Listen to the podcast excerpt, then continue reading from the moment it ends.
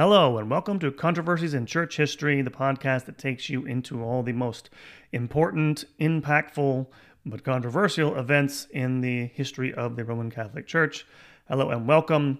Uh, my name is Derek Taylor, your host for this podcast. Thank you uh, uh once again to all my listeners. Uh, seem to have a lot of new listeners recently. I've been doing some advertising on Facebook, and that's probably why. If this is your first time listening. Welcome. You can find Controversies in Church History on various platforms Facebook, uh, YouTube, as well as Spotify for podcasters, and I'm my host for the podcast, um, Twitter, uh, and on Patreon. If you would like to become a patron of the podcast and help out, uh, defray some costs for uh, for what I do here, uh, please uh, think about doing that. Um, but also available on pretty much any other platform you can think of, Apple Podcasts, and so on and so forth. now, so, um, this is a short, brief episode. I thought I'd drop this one for our general listeners. That is on my mind for the last few weeks. And if you pay attention to the news, there's been a big row recently over the comments of Cardinal Robert McElroy. Cardinal Robert McElroy, the uh, Cardinal Bishop of uh, of San Diego, I think it's Cardinal Bishop of San Diego, uh, a protege of Pope Francis, has been making the arguments from the early part of the year in America Magazine. America is the Jesuit magazine in the United States. Excuse me. And um, basically trying to make the argument that, uh, well, for what he calls radical inclusion. And if you if you followed this, you know what this is. This is basically an attempt to basically, in practice, undermine the church's teaching that um, both homosexual acts but acts outside of sexual sex acts, acts outside of marriage pardon me. I forgot how to speak when i started doing this. Um, sexual acts outside of marriage are sinful. And um, a lot of people have, have, jumped on this. I won't there are plenty of people better at the theology than, than me. One of the things i want to point out is he gave an interview a few weeks ago another one as a response to critics. And one of the things that he, one of his, he's got several arguments. None of them uh, I think are very good, but one of the, in particular is my expertise. He basically says that um, the church did not teach until the 17th century. I'll read the actual paragraph here. Did not teach that uh, sexual sins outside of marriage are basically automatically wrong. Let me read the passage from his. This is March 7th, I believe. excuse me, March 2nd. Excuse me responding to critics. And this is the paragraph that, that caught my eye. For most of the history of the church, this is, says Cardinal McElroy, various gradations of objective wrong in the evaluation of sexual sins were present in the life of the church, but in the 17th century, with the inclusion in Catholic teaching of the declaration that for all sexual sins there is no uh, parvity of matter, i.e., no circumstances can mitigate the grave evil of sexual of a sexual sin, we relegated the sins of sexuality to an ambit in which no other broad type of sin is so absolutely categorized unquote. He goes down and doubles down on this a few lines later. Um, it is precisely this change, quote, it is precisely this change in Catholic doctrine made in the 17th century that is the foundation for categorically barring LGBT and divorced or married Catholics from the Eucharist. Does the tradition that all sexual sins are objectively mortal, mortal make sense within universe of Catholic moral teaching, unquote. Now, several people have, have pounced on this, and rightfully so.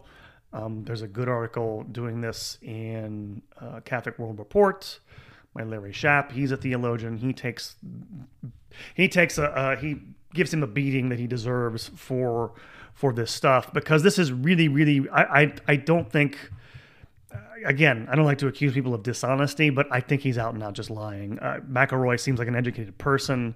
This is not true. Um, there are lots of things here. I need to point this out. I'm, I'm going to go a little to detail about his historical strategy here, but the church had always, always thought that sins were really serious and that some of them were just intrinsically wrong no matter what you do.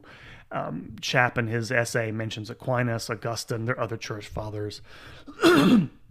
Maybe it wasn't unanimous everywhere, every single minute um, prior to the 17th century, but it was pretty, it's a pretty good um, consensus, I'm imagining. And to give you an idea, again, one of the things you have to understand about all this, when we say, you know, um, these things are objective sins. You have to understand that the early church definitely had a sort of perfect, moral perfectionist view on things like sexuality. That is to say, they thought you could perfect, you could you could be perfectly sexually continent. There was this idea current in the fourth century, um, shared by um, Pope Siricius. It was a pope in the 390s, um, well as Jerome, Saint Jerome, that the idea that there was in the Old Testament there was partial virginity and continence, but is fulfilled in the New Testament with perfect continence. And so there's an expectation that all serious Christians should seek or at least desire perfect sexual continence. Other words, they took literally the words of Christ in the gospel, be therefore perfect. And literally the words that, of course, if you you know you even think about committing adultery with someone, you've already done it. In other words, they recognize that the New Testament has a, has a sort of ratcheting up of the standards for sexual morality. And not only that, there is a positive element of this. Again, this is where this is where mon- uh, mon- monasteries come from. There is this, you know, move to abandon the world and go out into you know into monastic communities, partly because people want to pursue what um, Origen called the angelic life. Because why? And this is the this is the thing here is that, and again, this goes back to again Christ's words in the gospel. If you recall none of this is in Matthew and Mark, but his interchange with the Sadducees. You know, the woman had seven husbands, and you know which one will be her husband in the afterlife. Remember what Christ says is, you know, uh, you you don't know what you're talking about. You don't know the scriptures, the power of God, because in heaven they neither marry nor are given in marriage. But are like the angels in heaven. That's where the idea. That's where the the term. That's where Origen got that phrase from. The angelic life, I presume. Uh, talk referring to monasticism. That means that our ultimate eternal destiny is not sexual. Nobody's going to be getting, you know, nobody's going to be having sexual intimacy in the afterlife for all of eternity. So there'd be no point to all this. That's the point, by the way, of all that massive em- emphasis on continence. now, of course, again, historically speaking, the the great zeal of the early church wanes, right? Especially when it moves from the Roman Empire out into Northern Europe and at various times in various places, yeah, the church has been in practice. Yeah, of course, they don't expect every single person to be a saint. Most, the vast majority of people who ever lived and ever will live are not going to be achieving perfect continence or being that sort of perfect uh, chastity that uh, that still is, I think, the ideal for all Christians. Um, but that they took it deadly seriously. Again, you, you, people debate about this because you know the sources are kind of sketchy. if you don't know um, the idea that you know you you do um, you do penance, right? You go to confession, you uh, you know cite out a list of uh, sins. Uh, it's thought to have originated in the sixth century in Ireland, um, because you had these you know monasteries there, these um, Celtic um, um, monastic missionary type uh, orders there, and they wrote these books uh, for people in mission territory, that people that were new to the teachings of the church. They were called penitentials. We have these books and they they list a laundry list of uh, offenses treated that are sinful and all so I won't go into all, I, I, guess maybe I will. They mention all sorts of sexual things in there.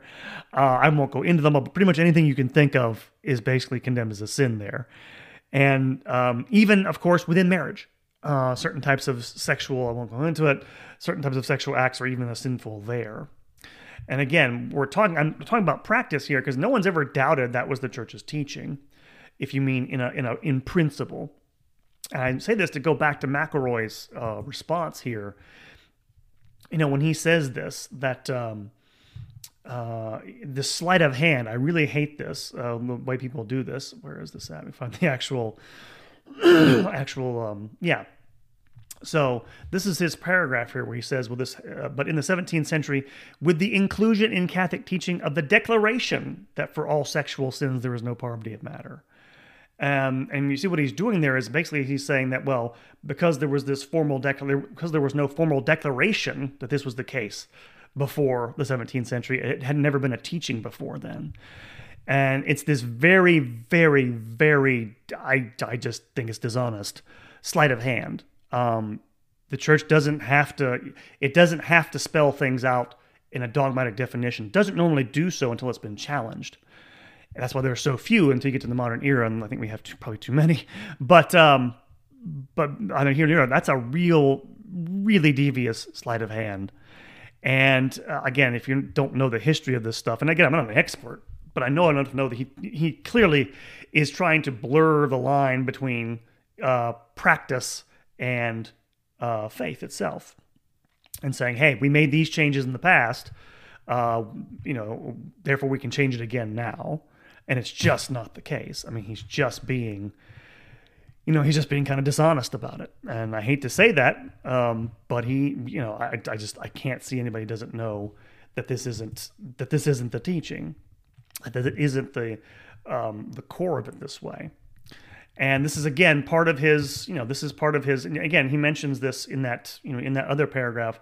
It is precisely this change in Catholic doctrine made in the 17th century that is the foundation for categorically barring LGBT and divorced married Catholics from the Eucharist this whole idea, by the way, uh, again, uh, this introducing you know the, the term LGBT into Catholic discourse like this, again, as I just mentioned, it's totally opposed to what the faith teaches. Again, your ultimate, I, this idea, this idea, by the way, that your that your sexual sexuality is the core of your identity.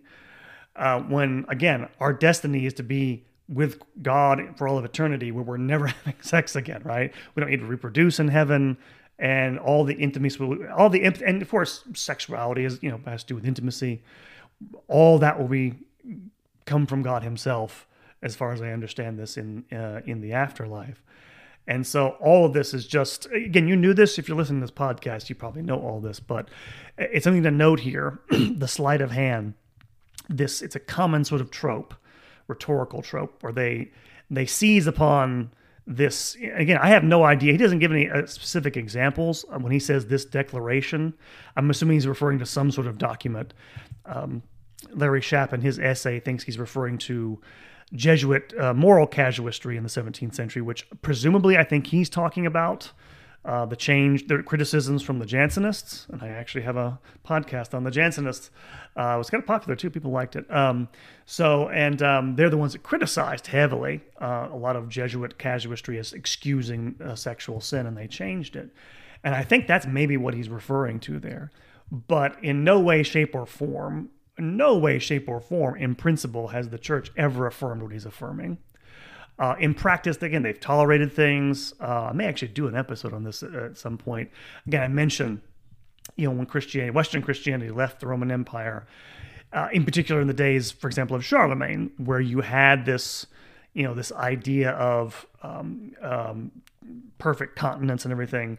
Emphasis on celibacy, right? That was a that was a thing that was a uh, that's been a tradition uh, in Rome since the fourth century. This is kind of lost, and so there's a you know widespread clerical marriage um, you know those sorts of excesses. They they curb them over time. Eventually, the Gregorian reformers actually undo this.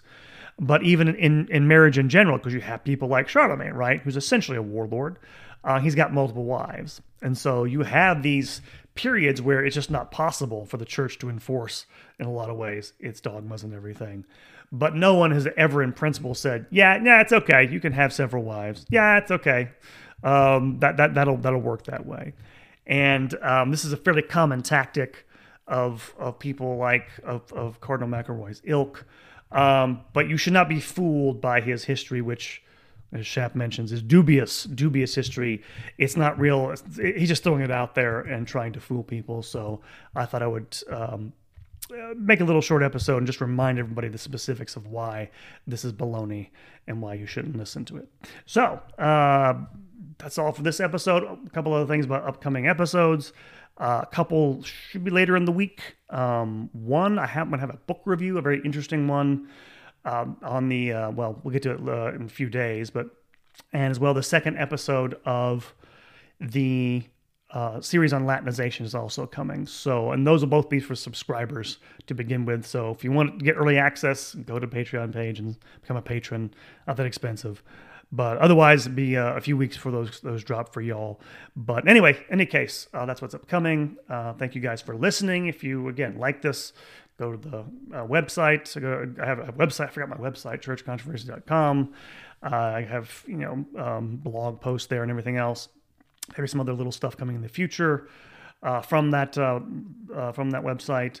You know, Facebook. Go like the Facebook page. Go please subscribe on YouTube. I'm trying to monetize the channel, need more subscribers, so go do that if you like if you like the podcast in general. Uh, please follow me on Spotify or Apple Podcasts. Please leave messages and comments. I try to get back to them. Some some people I haven't gotten back to yet. Um, I have some people just leave nasty messages on my on my Facebook page. Sometimes I don't respond to those, but any any constructive things I'll, I'll definitely respond to uh, if you have them. Um, yeah, or go to Spotify. Please tell people about the podcast. That's the big thing. I'm trying to get the word out and trying to advertise a little more. May take out a few more ads here um, in the next month in some other Catholic spaces. Try to get the try to get the word out. So, in any case, thank you everyone for listening. As always, God bless you keep you in my prayers. Have a great week.